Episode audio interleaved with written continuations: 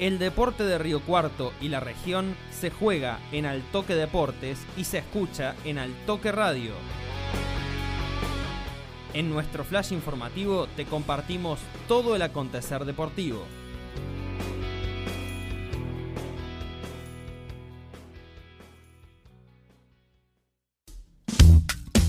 Masculino, División B. Los incas avasallan y sueñan a lo grande. El elenco de Achiras derrotó 2 a 1 a Independiente Dolores en un duelo clave y se consolidan en la cima de la zona campeonato. A falta de tres jornadas, el elenco conducido por Facundo Ponce aventajó por 4 puntos sobre el segundo, Talleres de las Acequias, y 6 al tercero, justamente Independiente Dolores.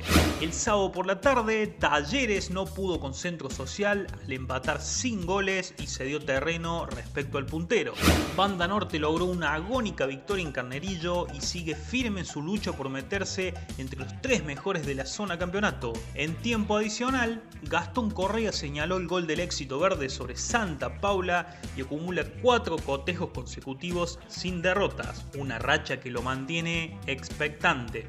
La fecha 19 por la zona campeonato tendrá un cierre con mucho en juego, ya que el martes por la noche Renato Cesarini recibirá Charrense en el último juego de la jornada. El naranja buscará una victoria que lo devuelva al tercer puesto y continuar con su lucha en la vanguardia. Por la zona complementaria Universidad resolvió todo. La U goleó en reducción y con tres fechas de anticipación se aseguró el primer puesto para dirimir el tercer ascenso a la primera A.